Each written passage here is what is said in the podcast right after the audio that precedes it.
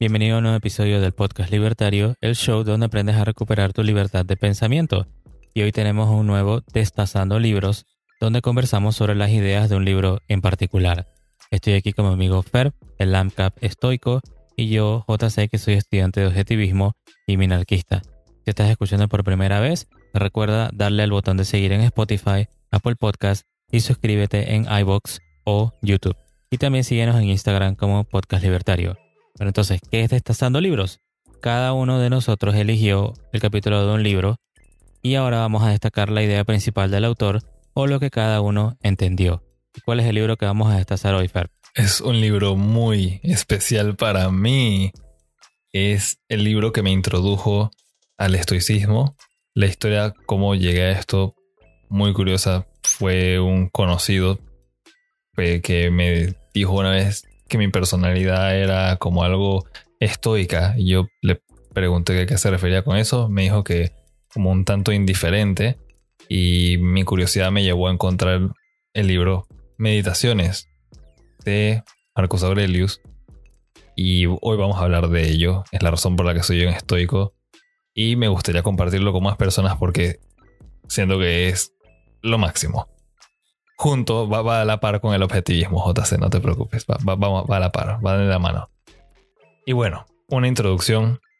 Marcus Aurelius fue el último de los emperadores romanos conocidos como los cinco buenos emperadores y el último emperador de la Pax Romana, que fue una época de relativa paz y estabilidad para el imperio romano.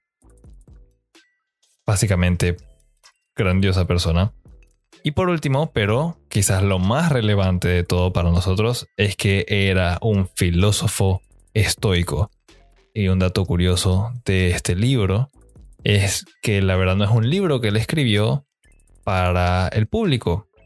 Esto originalmente era su diario y eventualmente lo encontraron, lo tradujeron, lo publicaron y así es como nosotros podemos tener una idea de bueno, no una idea, son los pensamientos más profundos de este emperador en su momento, es lo que él se decía a sí mismo, son pensamientos muy personales y así es como él lo escribe, así que si alguien se anima a leer este libro va a encontrar que está totalmente escrito en primera persona, porque es él hablándose a sí mismo. Y bueno, para empezar, la modalidad de este Destazando Libros va a ser que en lugar de simplemente extraer los conceptos que fuimos entendiendo, dado que hay tantas buenas eh, citas que extraer de este libro, vamos a ir mencionándolas.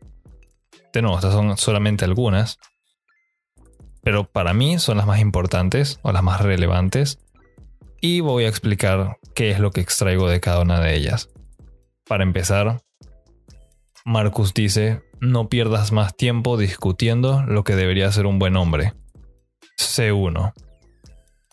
Y de esto ya hemos hablado anteriormente.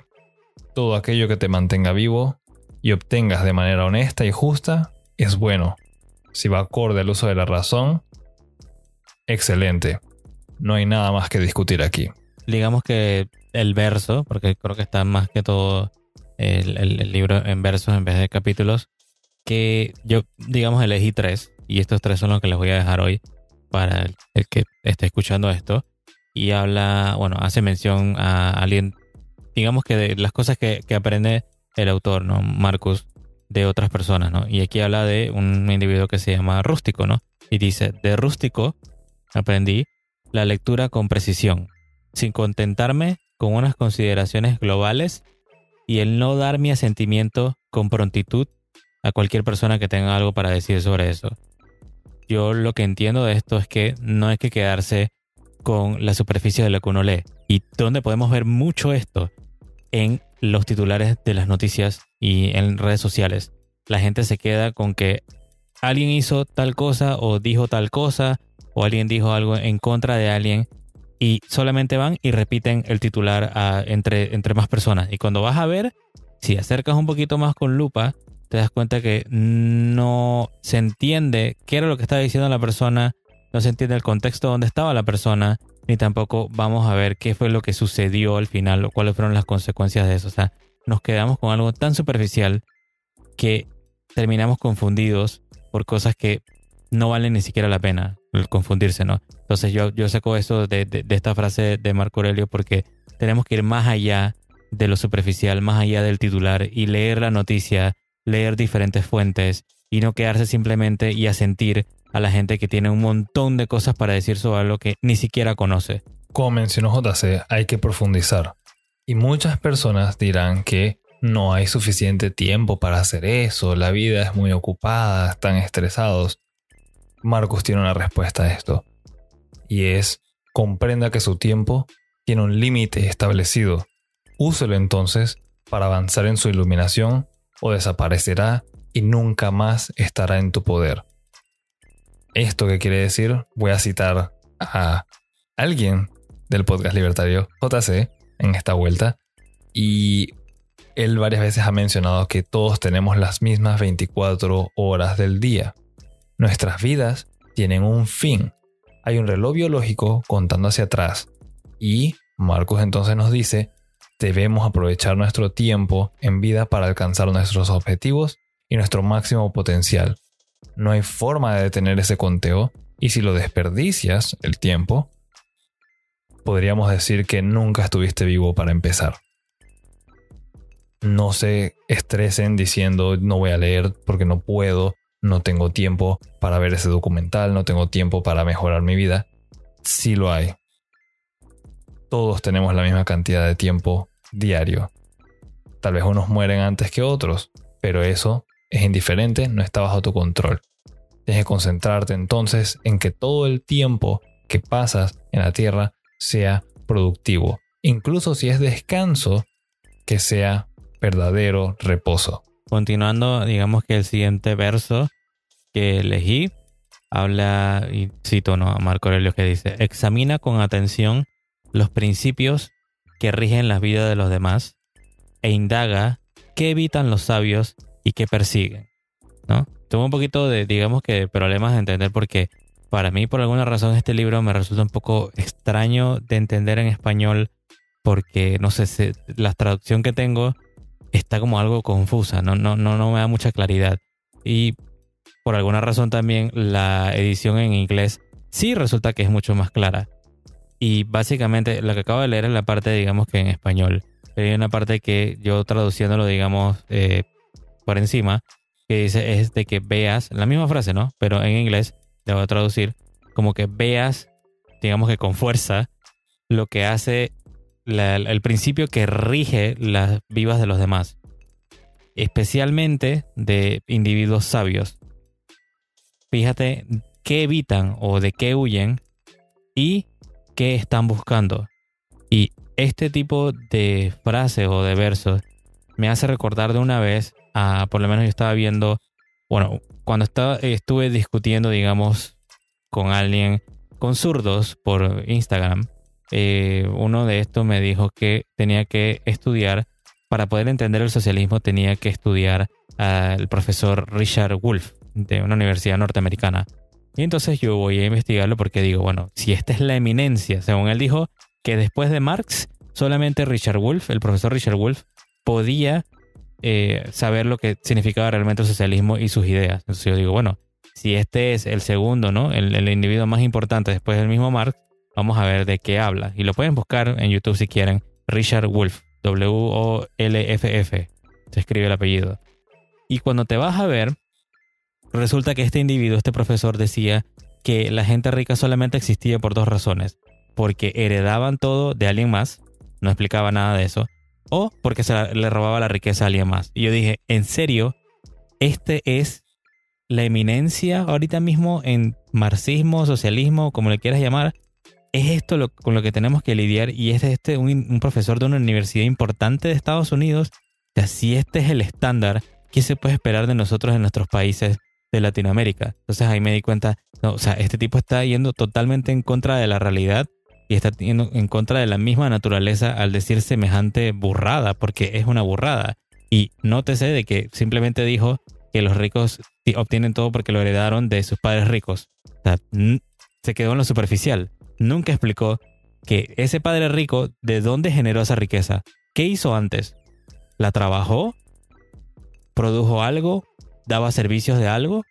¿O simplemente era un aristócrata que por alguna razón tenía todo ya? O sea, si nos vamos, tenemos que ir a eh, tener esa curiosidad de ver más allá de la superficie y no quedarnos simplemente con esas afirmaciones gratuitas que nos dan este tipo de individuos, ¿no?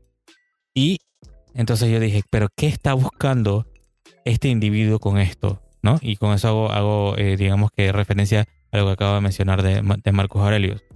¿Qué está buscando y qué es lo que evita? Y cuando le hacían preguntas, el tipo obviamente evita todas las preguntas de liberales o libertarios o cualquier otra persona de derecha o cosas así. Evita eso. Cualquier tipo de pregunta, digamos que más complicada o más a profundidad. Y lo que siempre persigue es personas o que digamos que periodistas que le hagan preguntas muy sencillas por encima, donde él afirma estas cosas tan extrañas, donde él dice el mundo funciona de esta forma y es así como es y punto y no te da ninguna explicación. Entonces ahí me di cuenta de que, ok, no creo que este individuo sea muy honesto con lo que me está tratando de transmitir. Entonces, para que vean de que en la práctica es algo que funciona, porque pueden analizar qué está tratando de transmitirle o qué tipo de valores está tratando de transmitirle cualquier persona, ¿no? Eso está muy bien. Me lleva a mi siguiente punto y es la forma en la que Marcus empieza a escribir en su diario y es la manera en la que los que seguimos el estoicismo y tal vez todas las personas deberían hacerlo. El pasaje dice así, comienza cada día diciéndote a ti mismo, Hoy me enfrentaré a interferencias, ingratitud, insolencia, deslealtad, mala voluntad y egoísmo, todo debido a la ignorancia de los infractores de lo que es bueno y malo. ¿Qué quiere decir esto simple y sencillamente? Espera lo mejor, pero prepárate para lo peor. La realidad es lo que tu vida, pensamientos y acciones hagan de ella porque están bajo tu control. Las de los demás no y no deberías dejar que las acciones o pensamientos de los demás te afecten, porque en la realidad no lo pueden hacer. Y la felicidad en tu vida depende de la calidad de tus pensamientos. Esa última también es de Marcus.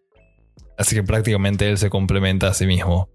Siempre vamos a encontrar personas de izquierda, vamos a encontrar personas ignorantes, vamos a encontrar personas testarudas, arrogantes, todas las cosas que uno les quiera llamar.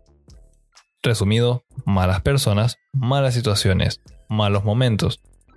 Nosotros debemos estar preparados para eso y aceptarlo. Bueno, y mi último punto entonces, digamos, o mi el último verso que elegí dice lo siguiente.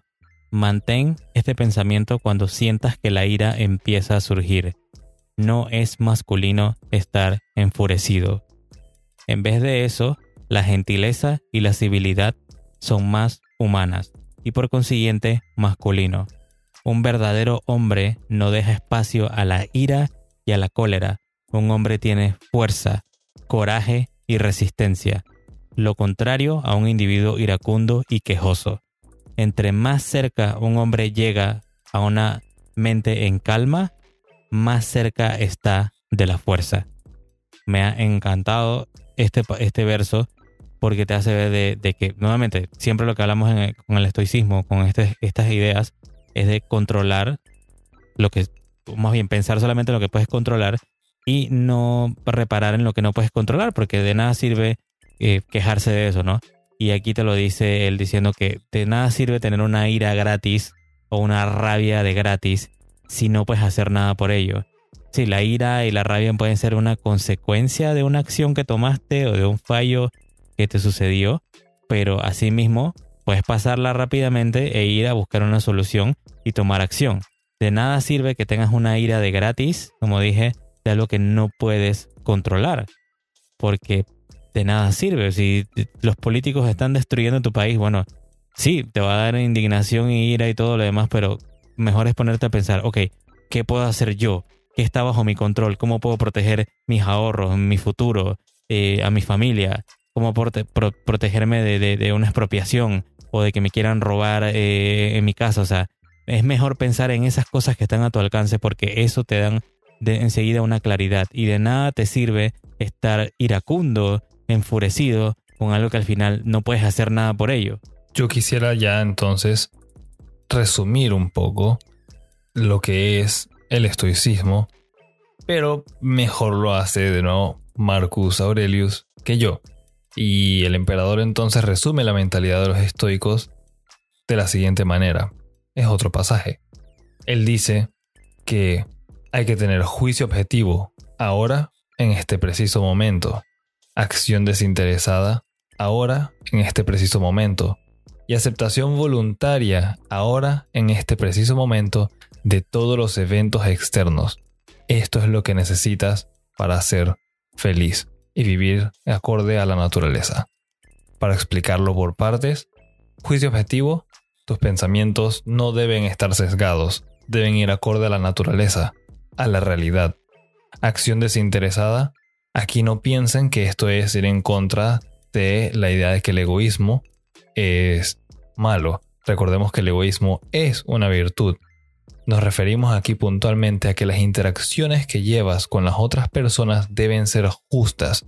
Uno siempre está buscando obtener beneficios para sí mismo y su propia felicidad, pero obtenerlos a costas de la pérdida y el sufrimiento de los otros no es razonable. Esto no va acorde a la naturaleza y a lo que es bueno.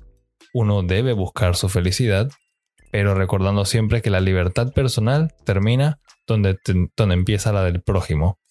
Y la aceptación voluntaria, pues hablamos de eso en el episodio de la importancia de aceptar la realidad, así que si desean entender más sobre esta, pueden regresar a ese episodio del podcast libertario. Ok, entonces gracias por escuchar El Destazando Libros y espero que se animen a leer a, Marcos Aurelius por completo, ¿no? Si es tu primera vez aquí, dale al botón de seguir en Spotify, Apple Podcast o YouTube y síguenos en Instagram como Podcast Libertario. Además visita nuestra página podcastlibertario.com para enviar tus preguntas o contactar con nosotros. En el próximo episodio tendremos una nueva cápsula libertaria donde hablaremos sobre cómo superar los obstáculos. Y por último, comparte este episodio con tus amigos y familiares y recuerda, tenemos una cultura por salvar. Yo también espero que hayan disfrutado mucho de este Destazando Libros. Los invito a que de verdad lean este libro porque es algo que a mí personalmente me cambió la vida. Y sin más nada que decir, vivir feliz es gratis, pero morir en agonía tiene un precio especial por parte del gobierno.